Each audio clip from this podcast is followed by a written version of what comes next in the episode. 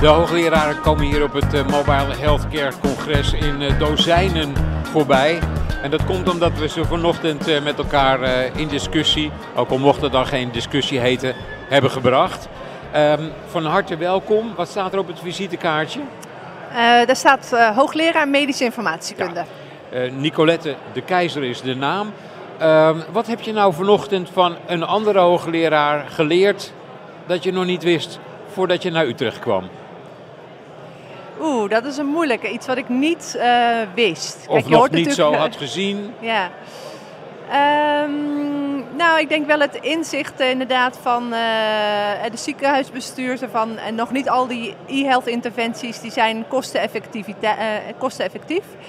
kunnen soms ook weer nieuwe vraag oproepen. Um, waar je van tevoren niet over nagedacht hebt. Dat is op zich iets wat ik wel wist. Maar uh, ja, dat is wel weer iets van, oh ja, dat moet ik wel weer eens uh, opfrissen. Ja. Want soms dan ben je met een uh, goede intenties met een interventie bezig. En dan ontstaan er ja, onbedoelde bijwerkingen, zeg maar. Net als je Laat bij een voorbeeld doen. Waar ben je bijvoorbeeld mee bezig? En wat zijn dan bijvoorbeeld bijwerkingen? Nou ja, ik, ehm, ik ben op zich... Ehm, ik moet even goed nadenken hoor. Um, dat is best een lastige. Um, wat, wat ik eh, heel belangrijk vind is dat je van tevoren um, vanuit een uh, bepaalde theorie nadenkt waarom je denkt dat een interventie kan werken. Dat klinkt heel academisch. Um, een maar, interventie? Nou, bijvoorbeeld een, uh, een, een app om teledermatologie te doen, of een beslissingsondersteuningssysteem, of een dashboard met informatie waarop ja. je de performance van ziekenhuizen of zorgverleners ja, kunt Dat kun je allemaal wel bedenken, maar... Vaak gebeurt dat dat je vanuit een goed idee willen mensen iets gaan starten, maar is het een beetje een proefballonnetje. Hmm. Terwijl, ja, als we kijken naar bijvoorbeeld medicatie-implementatie, is er ook een biologisch proces, een fysiologisch proces van waaruit je denkt dat een bepaald medicijn kan helpen om een probleem op te lossen. En zo zou je in ons vakgebied ook veel beter moeten nadenken vanuit gedragswetenschappen uh, of sociale wetenschappen. Waarom je denkt uh, dat die interventie daadwerkelijk iets kan brengen. Een ontzettend leuke vergelijking die je maakte. Want inderdaad, als je een medicijn toeschrijft aan deze of aan gene, voorschrijft zou ik moeten zeggen, dan moet je er wel goede redenen voor hebben. En dan moet je ook niet de grote risico's lopen dat iemand plotseling blauwe oorlellen krijgt erdoor. Ik noem maar wat. Hè? Um, wordt er voldoende nagedacht over de inzet van het middel innovatie in dit soort situaties? Ik, ik, dat denk ik dat het nog wel eens aan schort. En dat dat een reden kan zijn waarom dingen mislukken. Of waarom het in een pilotfase nog wel lukt, maar daarna ja. bij de opschaling niet lukt. Ja. Um, ja, als een voorbeeld te noemen, bij, uh, um, we, we, werken in de zorg heel veel met benchmark informatie. We vergelijken artsen in hun performance of uh, instellingen. Um, ik ben zelf betrokken bij een landelijke registratie voor intensive care. Uh, daar doen we al 25 jaar, geven we IC's terug van uh, jullie presteren zo. Bijvoorbeeld van, van Groningen tot Goes en ja. van Den Helder ja. tot Maastricht. Ja, en dat gaat over sterfte en heropnamepercentages. Wat zullen ze dat eng vinden? Dat jullie met die... Ja, in het begin was dat eng, maar het is ook echt wel een uh, gelukkige groep die ook wil leren van elkaar. dus die, die intentie zit er. Maar als je um, na heel veel jaren kwamen wij erachter dat op een gegeven moment er niet. Mensen zagen wel dat ze bijvoorbeeld niet zo goed scoorden op een bepaalde indicator, bijvoorbeeld heropname of uh, uh, sterfte. Maar wat moet je dan doen om te verbeteren? Dus we zijn toen beter na gaan denken van waarom komen ze niet in actie tot echte zorgverbeterprojecten. Ja, ja. En dat hebben we gedaan aan de hand van een controltheorie, die eigenlijk uitgaat van iedereen heeft een bepaalde idee over wat ze goede zorg vinden een bepaalde target. Ja. Ze hebben een idee van hoe ze zelf presteren. Als uh, de target hoger ligt dan dat ze zelf presteren, zal er een intentie ontstaan om ja, te gaan verbeteren. Je mag toch veronderstellen als ze in Zwolle, hypothetisch, vaststellen... hé, hey, hier overlijdt een hoger percentage mensen aan blinde darmoperaties dan in Middelburg. Ja. Je mag toch veronderstellen dat ze dan haasje repje in actie komen. Ja, dat is, dat is zeker... Maar dat is niet altijd zo. Nou, ik denk uh, op zich die... die uh, die intentie wordt wel gecreëerd. Die mindset. precies. Uh, maar mensen hebben snel de neiging van ja, maar onze case mix is anders. Bij ons komen ah, meer ouderen. Of, dus je moet goed uh, weten waarom er dan niet, hè, waarom mensen zich gaan verschuilen. Te, nou, soms verschuilen, soms natuurlijk ook terecht. Met argumenten waarom het bij hun dan terecht wat hoger zit. Ehm, zodat je dat op kan lossen, dat je je informatie dan daar ook op kan uh, corrigeren. Ehm, maar vervolgens is het nog steeds een stap. Ja, als je dan, oké, nu weet ik dat ik echt hoog zit, maar wat moet ik dan doen? Hmm. Dus om het op het stapje te maken van ik wil wel verbeteren, maar ik ga ook echt verbeteren. Ehm, hebben we bijvoorbeeld een, een, toolbox ontwikkeld waarmee verbetervoorstellen worden gedaan. Zodat en, en wie is we? Je zegt, hebben we een toolbox ontwikkeld? Jij als hoogleraar met collega-wetenschappers of hebben anderen dat gedaan? Nou, dat is uh, eigenlijk die kwaliteitsregistratie die voor de intensive care is opgesteld. Die hebben dat samen met mijn afdeling ontwikkeld. Uh, en dat hebben we dan natuurlijk ook wel goed geëvalueerd van helpt dat dan? Gaan mensen dan sneller iets uit die toolbox oppikken en dat implementeren. Mhm. Waardoor dan uiteindelijk die performance... En, en? Ja, nou we hebben dit... Uh, uh, ja, gelukkig werkte het. Dat is natuurlijk ook altijd spannend. Um, we hebben dit toegepast op het, uh, een, een, subdomein met indicatoren rondom pijnmanagement. Dus dat je niet wil dat patiënten natuurlijk pijn hebben op de IC. En we gaan dit nu ook, omdat we hebben gezien dat het inderdaad werkt. Mensen geven, we zien het aan de getallen, maar ook aan het meer kwalitatieve mhm. interviews die we hebben gehouden. Dat mensen het heel fijn vonden om een beetje geholpen te worden ja, ja met die verbeterinitiatieven. Ja. Eh, waar, waar worstel jij nou mee als het om dit vraagstuk gaat? Dingen zijn niet altijd onmiddellijk helder. soms moet je een tijd nadenken, praten, overleggen, wetenschappelijk onderzoek doen voordat het je begint te dagen. Wat is op dit moment een stuk van het uh, probleem waarvan je denkt, ja, dat, dat is mij toch nog steeds niet echt helder? Ja, nou, ik ben echt al uh, heel veel jaren ook met, uh, binnen mijn onderzoekslijn bezig met hergebruik van data. Daar hebben we vanochtend ook al het een en ander over gehoord. En het belang van standaarden, waar Leonie ja. Knies ook al het een en ander over vertelt. Um, als je natuurlijk uh, data op een gestandardiseerde manier beschikbaar hebt, kun je ze veel beter gebruiken om van te leren, nieuwe kennis uit te extraheren en dat ook weer te implementeren in de zorg. Ja. Um, maar waar het nog wel aan schort is, je kunt allerlei mooie technische standaarden bedenken, maar in de praktijk moet het werken. Hè? Dus uh, artsen moeten zich bewust zijn dat de data die ze vastleggen voor meerdere doeleinden gebruikt wordt. Dat ze dat op een gestandardiseerde manier ja. gaan doen. Of ze moeten zich daaraan houden, aan dat protocol. Precies. Ja, eh, dus uh, nou, wat je de afgelopen jaren gezien hebt, dat die standaarden wel steeds beter geïmplementeerd worden. De, de nieuwe wet, de WEGIS, gaat daarin helpen. Je ziet dat uh, bijvoorbeeld de FMS ook een richtlijn ontwikkeld heeft om medisch specialisten te helpen van mm -hmm. wanneer moet je nu wat op een probleemlijst in een dossier. het begint dat, ergens op te lijken. Het, het zijn, ja, als je, soms denk ik wel eens, oh wat duurt het allemaal lang, maar ja. er gaan nu echt wel stappen gezet worden. Okay. En dat zou heel mooi zijn. Uh... En, en dat is iets waarvan je denkt, ik zou willen dat het nog meer vlotte. Ja, ja. Ja, je moet denk ik ook uh, de, de, zorgprofessional iets terug kunnen geven als je ook iets van ze vraagt. Want dat ja. is anders snel van het zijn uh, administratieve lasten. Okay. Hey, en wat zou zonder jou niet zo snel zijn opgelost dat al opgelost is? Nou, ik denk dan weer terugkerend naar die... Uh... Waarom lach je overigens? ja, dat is een beetje moeilijk voor als je iemand wat bescheiden... Ik ben denk ik wel nou ja, bescheiden om te bedoel, zeggen, oh, dat komt door mij. Nee, maar je hebt een, je hebt een reputatie hoog te houden. Je bent goed in je vak. En je zal vast een bijdrage hebben geleverd. Ja, nou ik denk die hele uh, kwaliteitsregistratie voor de intensive care... Dat, uh, daar ben ik al 25 jaar bij betrokken. Vanaf jonge promovenda tot nou ja, inmiddels ja. hoogleraar. Ja. Ik denk dat we ook in de coronatijd ontzettend ons waarde hebben kunnen laten zien. Want die de gegevens uit die NICE-registratie die zijn ook eh, door het RIVM gebruikt om de reproductiefactor te berekenen, ja. om te kijken of de maatregelen, zoals de, de, de, de, avondklok, maar ook de vaccinatie, of die effectief waren. Dus het, ook dat, ja, dat was wel een stukje waar ik trots op ben, dat ja. die data die uit de EPD's naar die kwaliteitsregistratie komen, dan hergebruikt kunnen worden voor eigenlijk een stukje pandemiebestrijding. Ja. die ehm, ja, verder anders niet zo snel van de grond waren gekomen. Eh, welk gegeven uit die vergelijking tussen die intensive care afdelingen van ziekenhuizen zal jou nou altijd bijblijven? Wat vond je, om het in Engels te zeggen, most striking?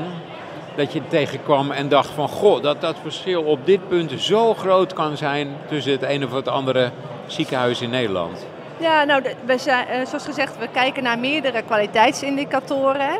Um, waar op dit moment best wel veel variatie wat we zien is bijvoorbeeld uh, patiënten met graad 3, 4 decubitus, doorlichtwonden. Um, dan denk je van, nou, daar zou best wel meer eenheid kunnen zijn ja, in hoe gebruiken je die patiënt... ze andere lakens in Schagen dan in Roermond? Nou, precies dat soort dingen. Die zou je dan in zo'n toolbox natuurlijk weer terug kunnen brengen. Van, uh, misschien zijn, uh, denken ze aan bepaalde uh, matrassen om te gebruiken. meer wisselligging. Zit dat in je protocol? Om en heb je daar draaien? een vinger achter kunnen krijgen? Nou, dat is iets waar we dus nu mee bezig gaan. Maar bij die, bij die, dat pijnmanagement, daar hebben we gezien dat we daar dus echt wel ook een hele verbetering, 15% verbetering konden bereiken door die, uh, dat dashboard te geven en de toolbox met ja. activiteiten om te verbeteren op dat uh, punt. En, en, en wat is iets waarvan je zegt, ja, daar hebben we hard aan gewerkt, heb ik zelf ook hard aan gewerkt. Maar daar krijgen we tot nu toe niet voor elkaar om dat te snappen of op een rij te krijgen. Ik bedoel, je hebt positieve bijdrage geleverd, maar je loopt soms ook tegen dingen aan dat je denkt, waarom krijgen we dat niet ja. echt op gang? Waar gaan dan je gedachten naar uit? Nou ja, een, een, iets als gewoon overal sterfte. Uh, daarvan zien we dat die over de jaren mooi gedaald is hè, op de intensive care. En je ziet ook dat de IC's dichter bij elkaar zijn komen liggen. Dus dat is natuurlijk ook een heel mooi teken. Ja. Um, maar het blijft een heel lastig uh, punt. Dat als je ziet dat je wat hoger zit in sterfte, waar het dan aan zit. Ja, is het dat klimaat, bij wijze van spreken? Is het het soort eten dat ja, uh, wordt verstrekt? Het is een beperking, misschien ook wel in de data. Want wij hebben in die data, in die registratie, heel veel klinische variabelen.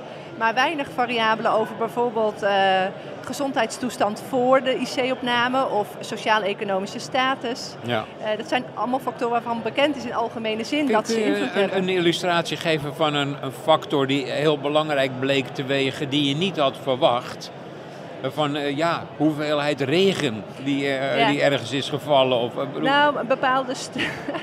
Zo exotisch voorbeeld heb ik niet. Maar wat we wel zien is... Ehm, als we het weer bij de intensive care patiënt houden, daar zit ik dan ja, het dichtste bij. Snap ik, ja. Um, je hebt gegevens over de meer de chronische toestand van hem. Hè, dus allerlei uh, comorbiditeit. Dus niet de reden waarvoor je op die CECO, maar wel wat je met je meedraagt. Of je ook diabetes hebt of ja. ook uh, chronisch hartfalen. En je hebt de meer acute uh, fases, wat je in een, een, bepaalde score kan uitdrukken van hoe ernstig ziek iemand binnenkomt. Dus dan Mhm. gaat het meer over hoeveelheid van organen die bijvoorbeeld niet meer goed functioneren. Ja. En uiteindelijk zijn die, die is die chronische component voor de éénjaarsoverleving toch altijd belangrijker Ah, ja. dan die hele acute fase. Hmm. Dat hebben we wel geleerd. Dus voor de korte termijn is het die acute fase, maar hoe langer Ja. je verder kijkt, dus het, voor IC-ontslag is het die acute Ja. fase, maar ziekenhuisontslag of drie maanden of éénjaarsoverleving, dan, Hmm. ja, dan tellen die chronische componenten eigenlijk toch veel zwaarder. Uh, heb je in, je in je persoonlijk leven wel eens een groot voordeel ondervonden van de innovaties, de informatie die je uh, professioneel uh, bevordert? Dat je merkt van hé, hey, in mijn eigen intieme omgeving of misschien zelfs in mijn eigen leven zit dit, zit, ziet dit en dat er echt anders uit dan tien jaar terug. En wat is dat plezierig? Ik weet niet of ik de vraag helemaal goed begrijp. Dus, uh, er zijn over- innovaties. Ja, ja. Uh, Okay, er is buiten informatie. Dat Ja. neemt toe. Heb jij wel eens aan de lijve ondervonden in je eigen situatie hoe plezierig dat kan zijn? Oh, dat is best een lastige vraag. Ja, ik, ik kan me Daarom voorstellen... snapt hij ja, hem niet natuurlijk.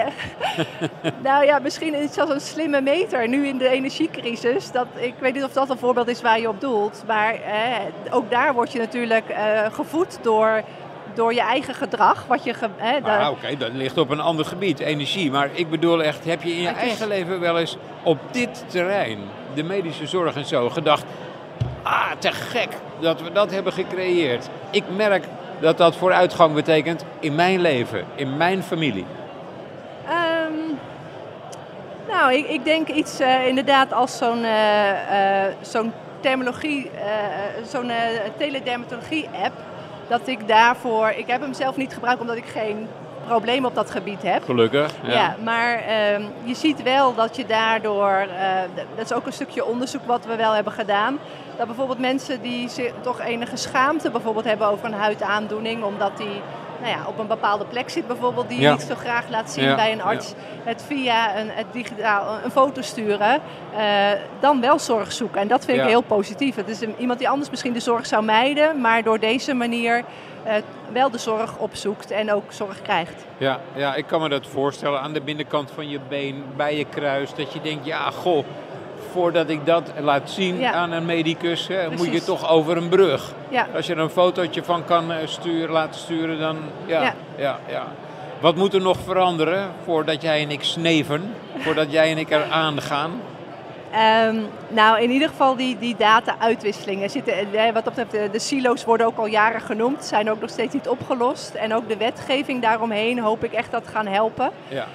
Um, uh, bijvoorbeeld, uh, ik, ik, ben ook voorzitter van de samenwerkende kwaliteitsregistraties. Dus naast die IC-kwaliteitsregistraties staan er voor heel veel domeinen kwaliteitsregistraties. Uh, we hebben met, in de coronatijd kunnen laten zien wat de waarde daarvan is. Niet alleen om te laten zien voor de coronapatiënten, maar ook wat de coronapandemie voor effect heeft op de niet-coronapatiënten. Door gebruik te maken van dat soort uh, registraties. Maar je zou daar nog veel meer mee kunnen doen. Door, ja. bijvoorbeeld als een IC-patiënt behandeld wordt, wat gaat dat op de lange termijn aan nierschade opleveren? Mm. En door te koppelen met een, een, registratie die gaat over ja dialyse koppelen, of koppelen, koppelen, koppelen. Dat is uh, de heilige graal, hè, geloof ik. Hè? Maar goed, uh, je stelde ook natuurlijk een vraag van hoe zorgen we er dan voor dat het niet uh, misbruikt wordt. Ja.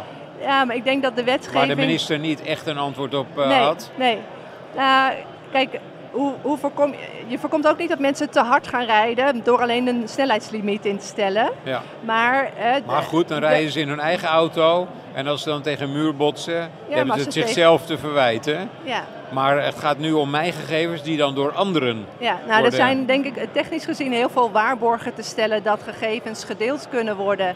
Als het voor, voor onderzoek nodig is, hoeven we niet te weten dat het van Frank is. Dat is zo. En dan kun je allerlei uh, identificerende gegevens afhalen, daar misschien een klein beetje ruis overheen zetten, zodat het niet meer herkenbaar is, maar wel uh, ja, de inhoud gebruikt kan worden om ja, als maatschappij van te leren. Ja, ja, ja. Slaap je nog wel eens? Uh, ja, ik slaap wel. Niet altijd goed, maar omdat mijn hoofd vol zit met ideeën. Maar, ja. Uh, ja, want je bent begeesterd iemand. Hè? Je, je bent enorm actief. En dan kan het zomaar zijn dat je je vak je opslurpt, toch? Of vergis ik me? Nou ja, dat is denk ik wel iets wat in de academie uh, vaak voorkomt. Uh, je, hebt, uh, je vindt alles interessant, ja, je ziet ja. kansen. heerlijk hè, nieuwsgierigheid. Dus dat is heerlijk, ja. ja. Ik ben er ook verslaafd aan. Dankjewel. Dankjewel.